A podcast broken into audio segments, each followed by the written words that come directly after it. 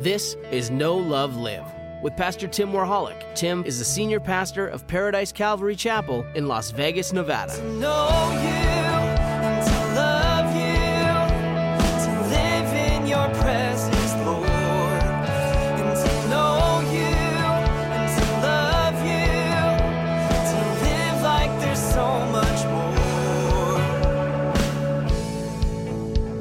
Well, good morning, everybody. Hope you had a great Easter week last uh, week and glad to see you with us here this morning. Um, if you would open in your Bible with me to Matthew chapter 13, we're continuing in our Forsaken Kingdom series.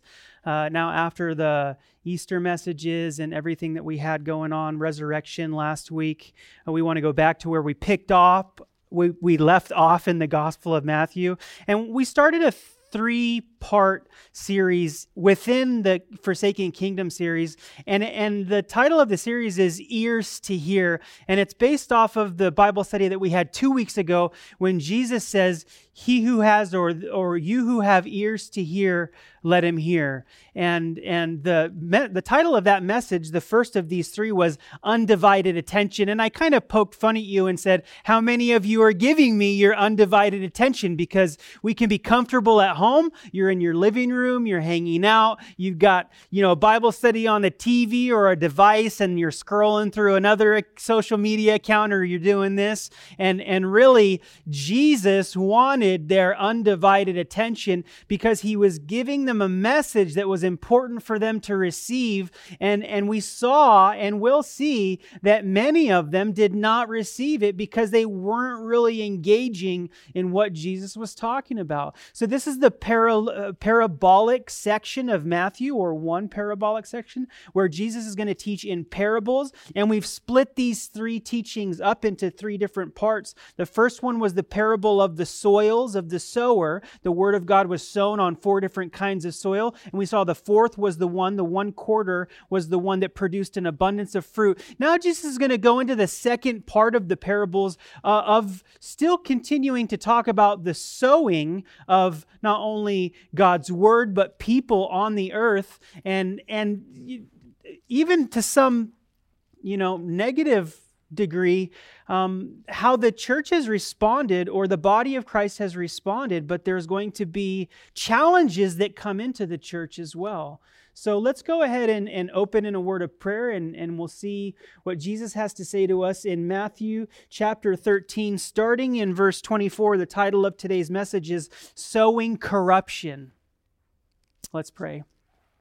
Father, we thank you today that we can be in your word together, whether it's on the internet or we're gathered together with friends and or, or family and we get to hear your word, Lord. We want to have ears to hear what your spirit has to say to us. God, we don't want to stop up our ears. We don't want to prohibit your spirit from ministering to us in this time. God, we want to have ears that we can receive the fullness of, of what you have to speak to us, even what you speak to us in Revelation, that, that you, you spoke to the seven churches in Revelation and, and you, you instructed them as well to have ears to hear what the Spirit says to the church, and we want to receive what you have for us today, God. We have so much to be thankful for. We have so much to be grateful for. We thank you for the people that you've taken care of in our fellowship, across our, our city, across our nation, and around the world. We know that Many people are suffering, but we trust you and we know that, that you are going to work things out for good for those who love you and are called according to your purpose, God. So bless your word this morning and give us sweet fellowship with yourself in your word. We love you and we ask these things in Jesus' name. Amen. I have a question for you. Do you have a green thumb? Do you have a green thumb? You know, the green thumb is is not only being able to keep plants alive, but even allowing them to thrive, that they're healthy. And some of us, I don't know about you, but some of us have a difficult time with with keeping plants alive. We've tried over the years to to have different house plants and even patio plants, and it seems like as as time goes by, uh, they all end up meeting their demise. Uh, it takes a lot of work. In fact, one time we planted a garden in our backyard and, and it was a substantial, it was a legit garden. We had all kinds of fruits and vegetables and, and there's something to be said about it's around lunchtime or maybe dinner and, and you walk into your backyard back to this area that we had fenced off and you pick your own lettuce for your salad and you pick a couple tomatoes off the vine and you, you grab a cucumber or two to slice up and, and that's your fruit. It's something that, that you cultivated, that you cared for, and, and then you get to partake of. And we don't really think in those kind of terms too much today because we don't have to plant or cultivate or care for, for soil, the plants that are, that are planted in the soil. And as much as that was a, a, exciting and fun experience, to be honest with you, it didn't really last that long for us. And I can't remember how long it was maybe three months, maybe six months, maybe a season. But we came to find out that farming or gardening or tending to these plants that produce fruit, and it took some work. It took some effort. We had to try to keep these things alive and to keep an eye on the weeds and, and to take care of the suckers on the tomato plants. And, and and it just after a while it got to be tedious and tiresome and the garden ended up not making it. The bible talks a lot about sowing and reaping. And i would encourage you you know if you have some kind of opportunity now that maybe you have a little bit extra time why don't you plant a few herbs in the windowsill or we, we we're not typically uh, used to planting things in the desert because if we plant it outside, you know how it gets in the summer. I don't have to explain it to you, but it can be a challenging environment to grow things in. But but when you plant things and you have to cultivate and take care of them, you kind of get an idea of this concept, this biblical concept that's very clearly communicated in the scripture about the principle of sowing and reaping. Now, this principle of sowing and reaping is one of my favorite biblical principles to talk about because, like I've shared with you before, I'm very practical. I'm, I'm, a, I'm a guy, you know? So give me instructions, tell me what to do and, and how it should happen and how I should do it to do it right so that I can follow the instructions or I can do what I think I need to do so it can turn out the way that it's supposed to. So, when the Bible gives instructions about certain things, uh, I really take it to heart, especially on that practical level. And the, and the principle of sowing and reaping, it, it's very practical. One of my favorite verses in the Bible in the New Testament is Galatians chapter 6, verse 7 through 10. We have it on a slide for you there. You can look at it. Do not be deceived. God is not mocked. For whatever a man sows, that he will also reap. If he sows of, to the flesh, he will of the flesh reap corruption. But he sows to, if he sows to the Spirit, he will of the Spirit reap everlasting life. And let us not grow weary when doing good, for we shall receive we shall reap if we do not lose heart. Therefore, as we have opportunity, let us do good to all, especially to those who are of the household of faith. Now, this specifically is speaking, and we're going to look at some other uh, verses to the Galatians, but this is speaking to the Galatian church who had started to add on to the simplicity of the gospel. And Paul's saying to them, he's saying, don't be deceived, which is an imperative in the New Testament that we hear over and over again. Don't be tricked, don't be duped, don't be deceived. For whatever we, we do, whatever we sow into, that's what we're going to reap. If we sow into the Spirit, we'll reap everlasting life. We'll reap life abundantly. If we sow to the flesh, we'll reap corruption. Now, that word corruption, we understand, is, is a, a picture of what Jesus is going to be painting through these three examples that he gives.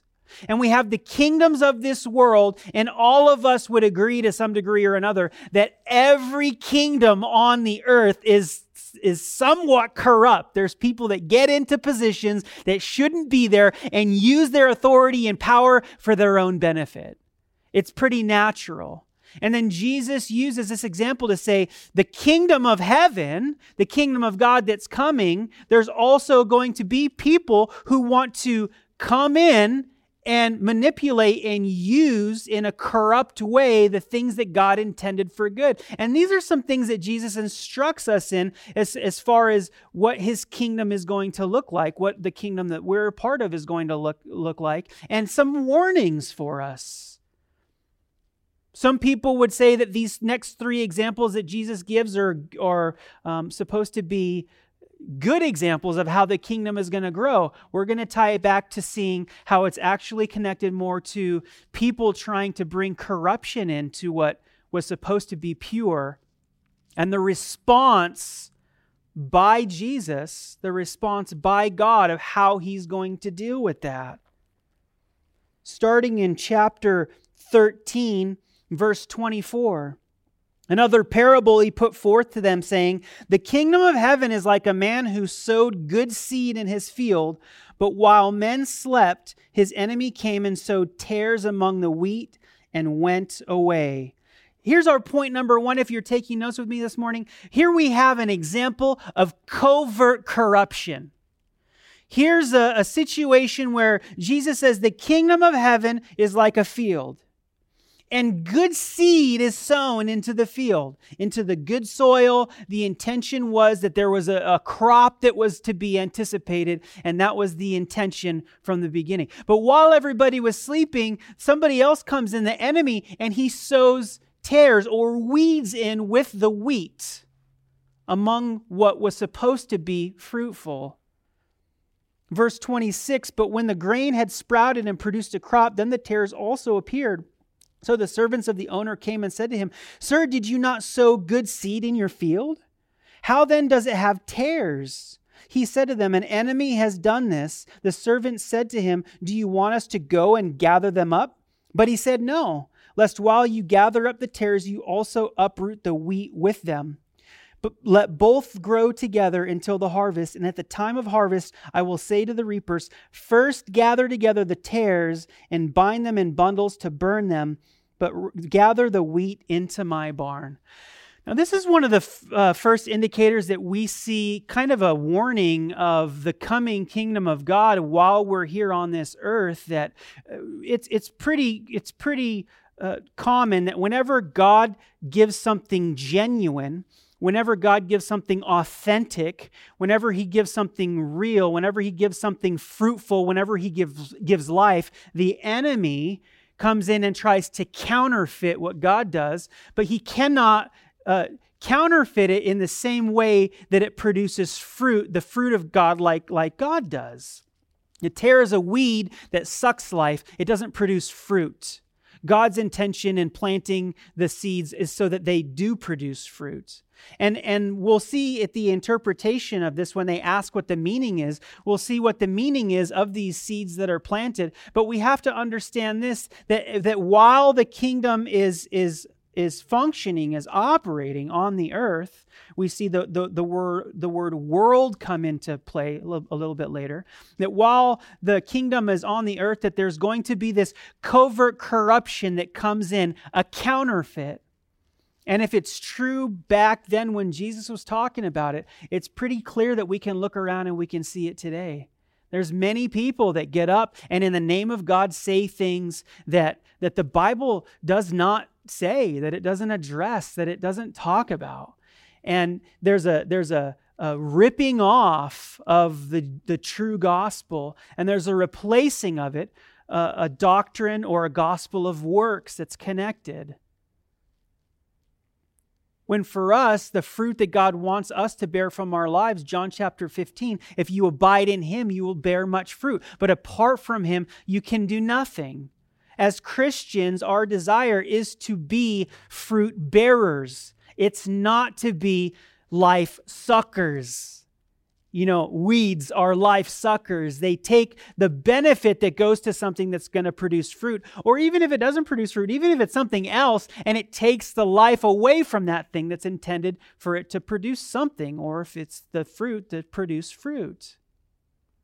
This is number one. We have the covert corruption. Number two, verse 31, another parable he put forth to them, saying, The kingdom of heaven is like a mustard seed, which a man took and sowed in his field. which indeed is the least of all the seeds, but when it is grown, it is greater than the herbs and becomes a tree, so that the birds of the air come and nest in its branches. So then we have this example of this mustard seed that Jesus talks about. And he talks about another place. He says, if somebody has the faith of a mustard seed, okay? But he talks about this, this tiny little mustard seed that not only sprouts and grows it larger than, than, than the regular herbs that grow up, but, but as big as a tree.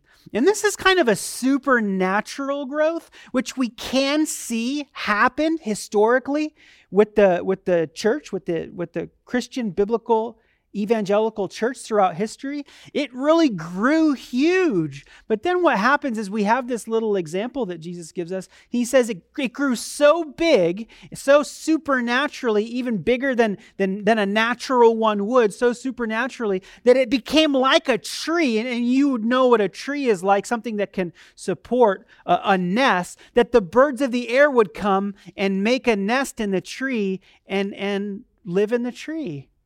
The interesting thing is, the last time that we looked at the parable of the soils, the bird was used as what? The bird was used as a good example.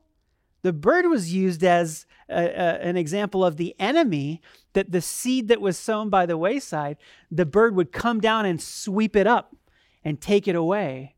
So now we have this picture of the kingdom of God likened to something that started out really small, but then grows to be very big. So big, in fact, that uh, point number two, there's an abiding corruption that happens. And what I mean by abiding corruption is the enemy or the bird builds a nest in the bush, the tree, the, the mustard seed bush, and lives there and stays there.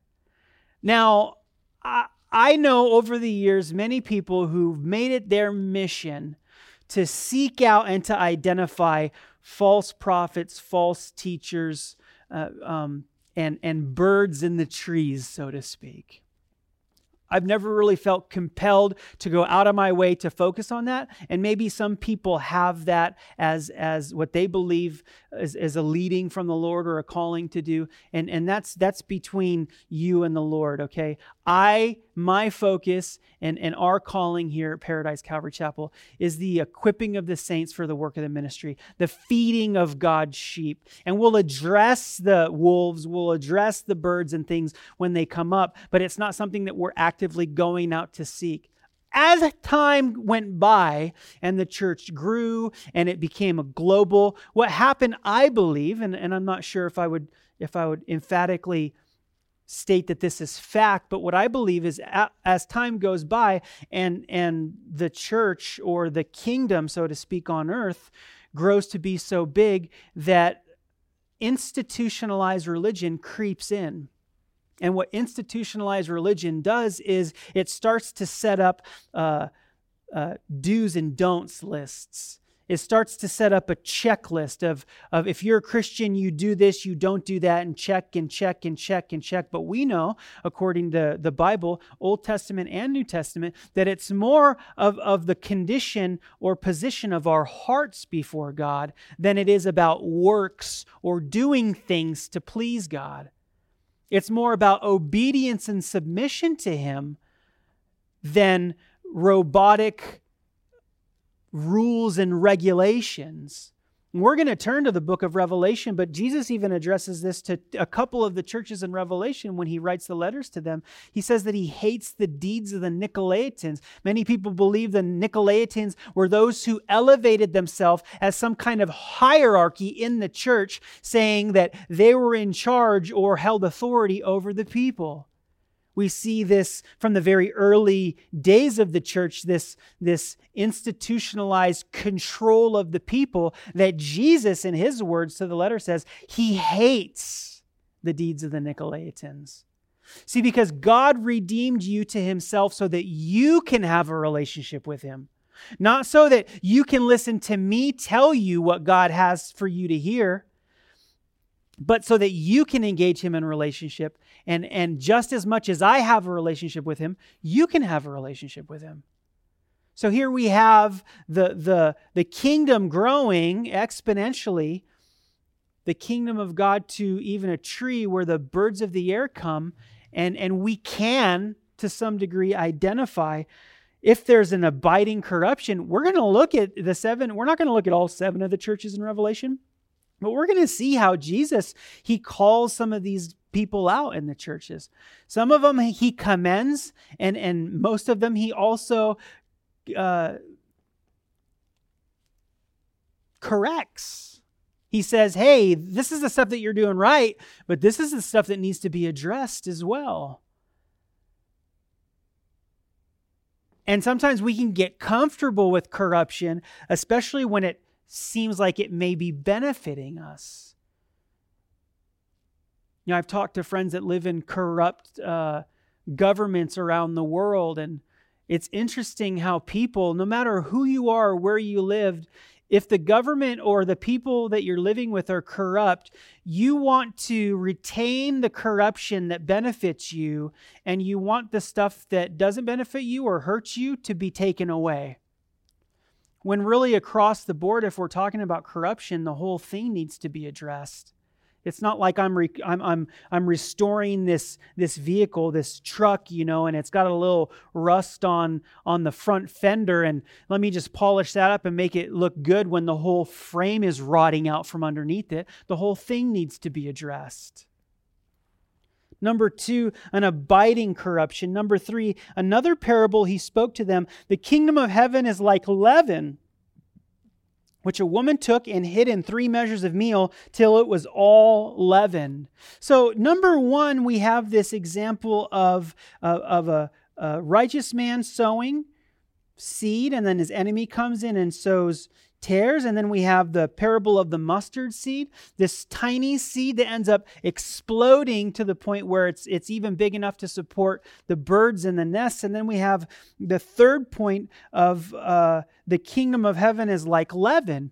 And in the Bible, leaven is never referred to as a good thing. Leaven is most uh, uh, usually referred to as, as something that, that is corrupt, corruption, and, and it is something that a little leaven leavens the whole lump. If you put let a little sin live or abide, it's going to spread into all different kinds of your life and into other people's. But listen what he says. The kingdom of heaven is like leaven, which a woman took and hid in three measures of meal till it was all leaven. Three measures of meal is a lot in today's um, measurements. It's about 18 pounds of dough. It's about 10 and a half gallons. So when this amount is is leavened when it's ready to go it, it can it can add up to uh, feed well over a hundred people. So again we have this picture of the kingdom of god starting small leavened it, uh, greatly and then it exploding. It's it's huge result you know, Grace and I like to make pizza. We have this little pizza oven at our house, and we love to make homemade pizza and she makes the dough and we and we slice up the different meats and and it's it's a lot of fun. It's a long process. But one of the things that that we're pretty uh, stickler about with the dough is that it has to rise for at least 24 hours to really give the dough that that fluffy texture after you cook it in the in our wood fired pizza oven and one time we made some dough. We were having some friends over and we made some dough and we have this, I don't know, two to three gallon container that we kept it in. And, and uh, we made a bunch of the dough and we left it overnight. And we didn't realize that how much we had made. And, and uh, we, we went and checked on it later and it had burst the lid off and come all over the side of it into the refrigerator and it was all over the place. So we took it out, cut it in half. We got another container. We put it in the other container. And then we checked on it a little bit later on that night too. And that one had burst over and the first one had burst over. And it just kept growing and growing. And then we took a third and we divided the other ones and put it in. And then that one kept growing. We had so much dough that we couldn't use all of it to make the pizzas that we were making. Because a little leaven leavens the whole lump. And the longer that you let it set, especially in the right environment, the longer that you let it go unaddressed, the more it grows and the more of an effect it has. Number three, point number three for the leaven is growing corruption. It's something that's left unaddressed and will continue to grow and grow and grow until ultimately there will be an addressing.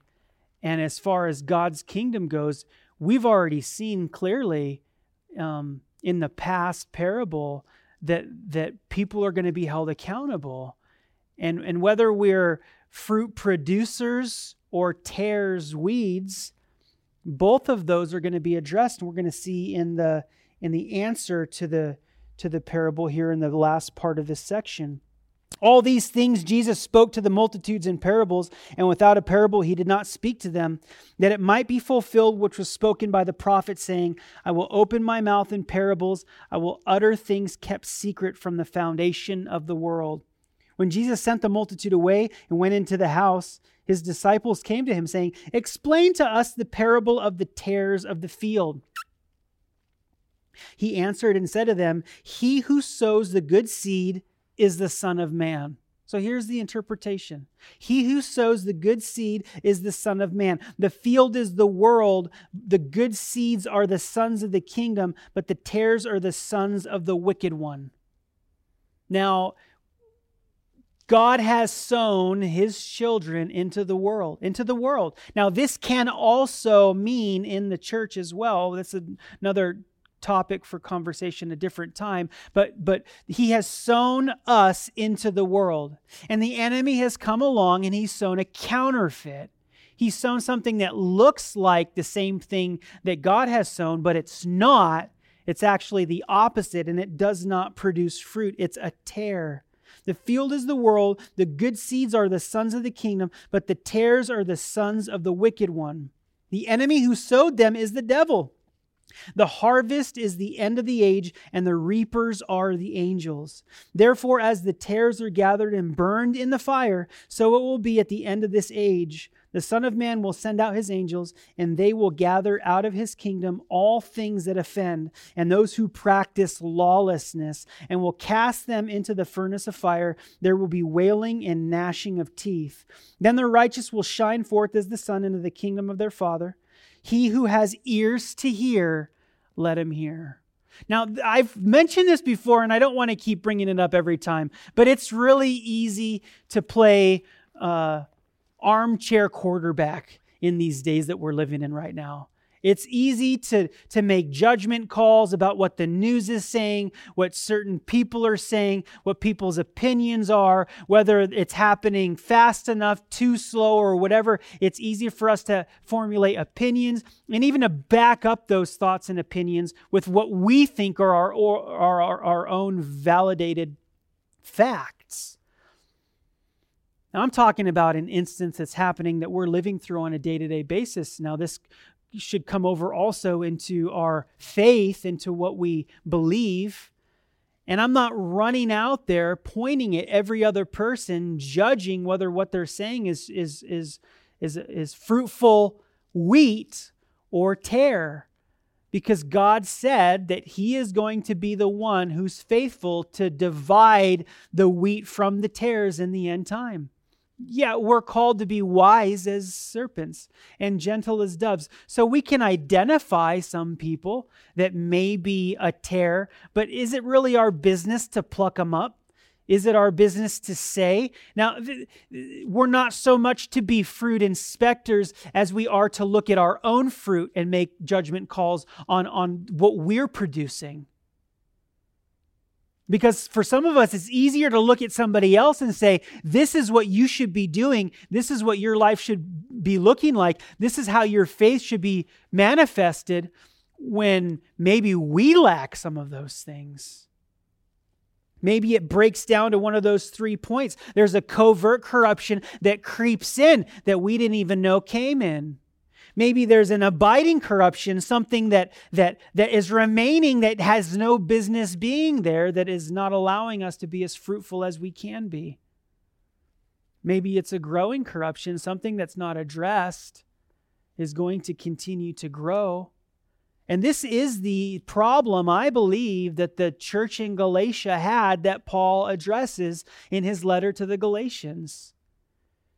After Jesus' death, burial, and resurrection, just as we saw uh, last weekend with, with uh, Resurrection Sunday, he, he gave the disciples the Great Commission, the apostles, and they went out into the world, and everything was hunky dory and smooth sailing and, and rainbows and unicorns, right? And it was a struggle. They still went out in, in faith, they went out in obedience, and there was an abundance of fruit that came from their obedience. But still, things crept into the early church. From the from the earliest records that we have gnosticism and these other branches that tried to to take people away from the truth of the only gospel of Jesus Christ. And this is what was happening to the church in Galatia there was a hijacking of the simple truth the simple seed that was sown in their lives Galatians chapter 1 verses 6 through 9 says, "I marvel that you are turning away so soon from him who called you in the grace of Christ to a different gospel, which is not another, but there are some who trouble you and want to pervert the gospel of Christ." This is this is corruption. It's perverted. It's taking something that's pure, that's clean, that produces fruit, and it's it's altering it to be fruitless who want to pervert the gospel of Christ, but even if we or an angel from heaven preach any other gospel to you than what we have preached to you, let him be accursed, anathema. As we have said before, so now I say again if anyone preaches any other gospel to you than what you have received, let him be accursed. This is the difference between the truth of God's word, the gospel of Jesus Christ. By grace you have been saved through faith, not by works, lest any man should boast. Galatians chapter 3, skipping forward a couple chapters, verses 1 through 3 says this Oh, foolish Galatians! Who has bewitched you that you should not obey the truth, before whose eyes Jesus Christ was clearly portrayed among you as crucified? This only I want to learn from you. Did you receive the Spirit by the works of the law or by the hearing of faith? Are you so foolish? Having begun in the Spirit, are you now being made perfect in the flesh? This is what the corruption of a false or different gospel does in our lives. It changes the grace of God as something that is that is um, His favor, that is not earned, that is just His grace and mercy. It turns it into the perverted the perversion of the false gospel is is they turn it into something that is works based it's something that's required of you and he's saying, You guys are being foolish. Who's bewitched you? How can you eh, begun what was begun in the spirit? How can you perfect that in the flesh? You can't. This example also is to one of the churches in Revelation. Let's turn there and look at this. The, the corrupt church is one of the titles that are given to this church in this translation.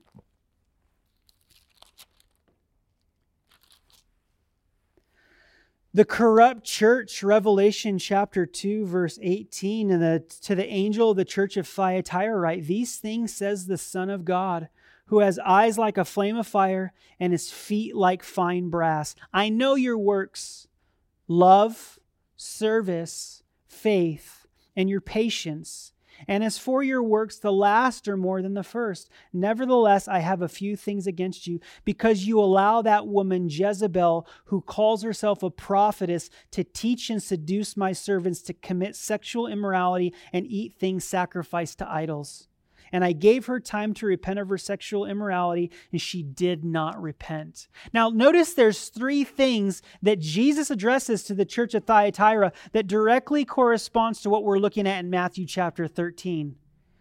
Here's this woman, Jezebel. Jezebel is an Old Testament figure that her, her whole purpose was to corrupt the Israelite, the children of Israel, the Israelites. Nevertheless, I have a few things against you because you allow, number one, you allow. What does it mean to allow Jezebel in? There is this woman that she came in covertly and, and she's corrupting them and they've accepted it. You've allowed this woman to come in covertly and now you've you've accepted that she's there and you are allowing her to stay that woman Jezebel who calls herself a prophet number 2 she calls herself a prophet which identifies with something that they believe and they allow her to remain they're allowing number 2 they're allowing Jezebel to abide among them you see where I'm going with this there's, there's an allowance of the coming in. There's an abiding, like the, the, the nest of the bird in, in, the, in the mustard seed tree.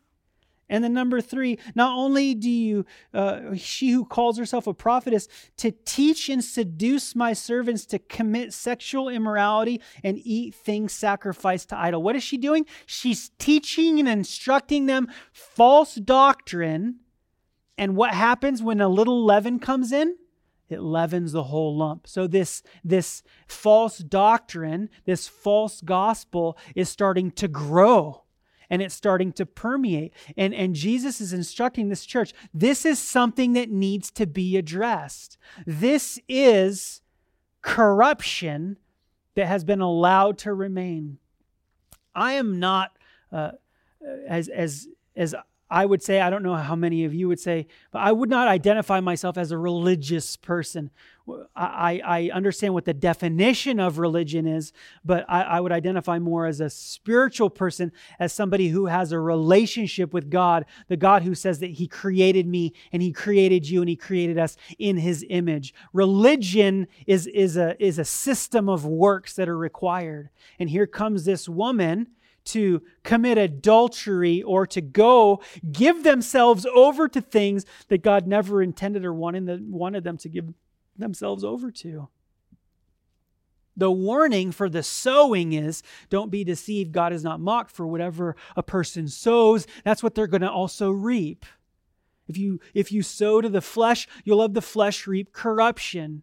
If you sow to the spirit, you'll of the spirit reap everlasting life.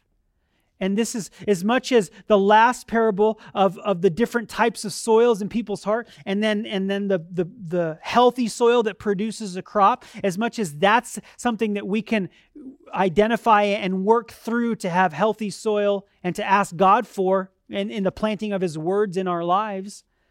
Also, here's a warning that, that we don't allow corruption to go covertly come in. We identify it it's, you know, to some degree, it has come into the church as a whole. And many people would say that, well, I don't go to church because it's corrupt. Well, you know, God's not corrupt.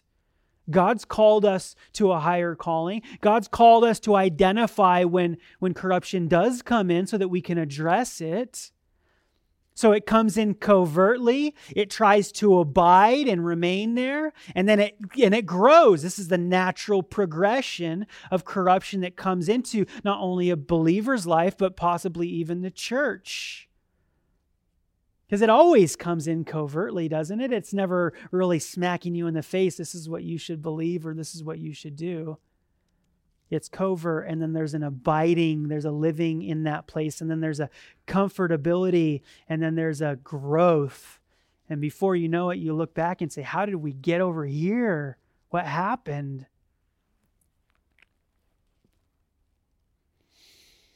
Closing up, let's look at those three points and kind of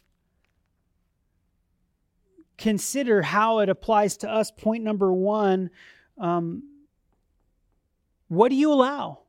What do I allow into my life to be sown into my life? And um, because what you've allowed is what you receive. And the parentheses that I have there is covert corruption.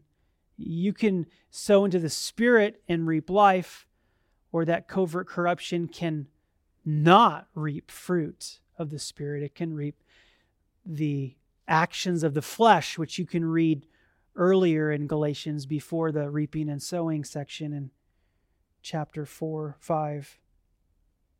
Number two,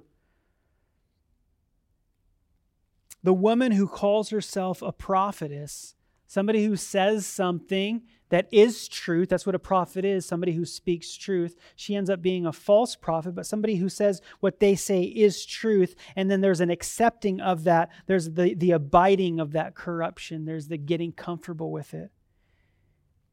And then the, the third thing with Jezebel, the teach and seduce my servants, is the spreading of the false message, the spreading of the corruption,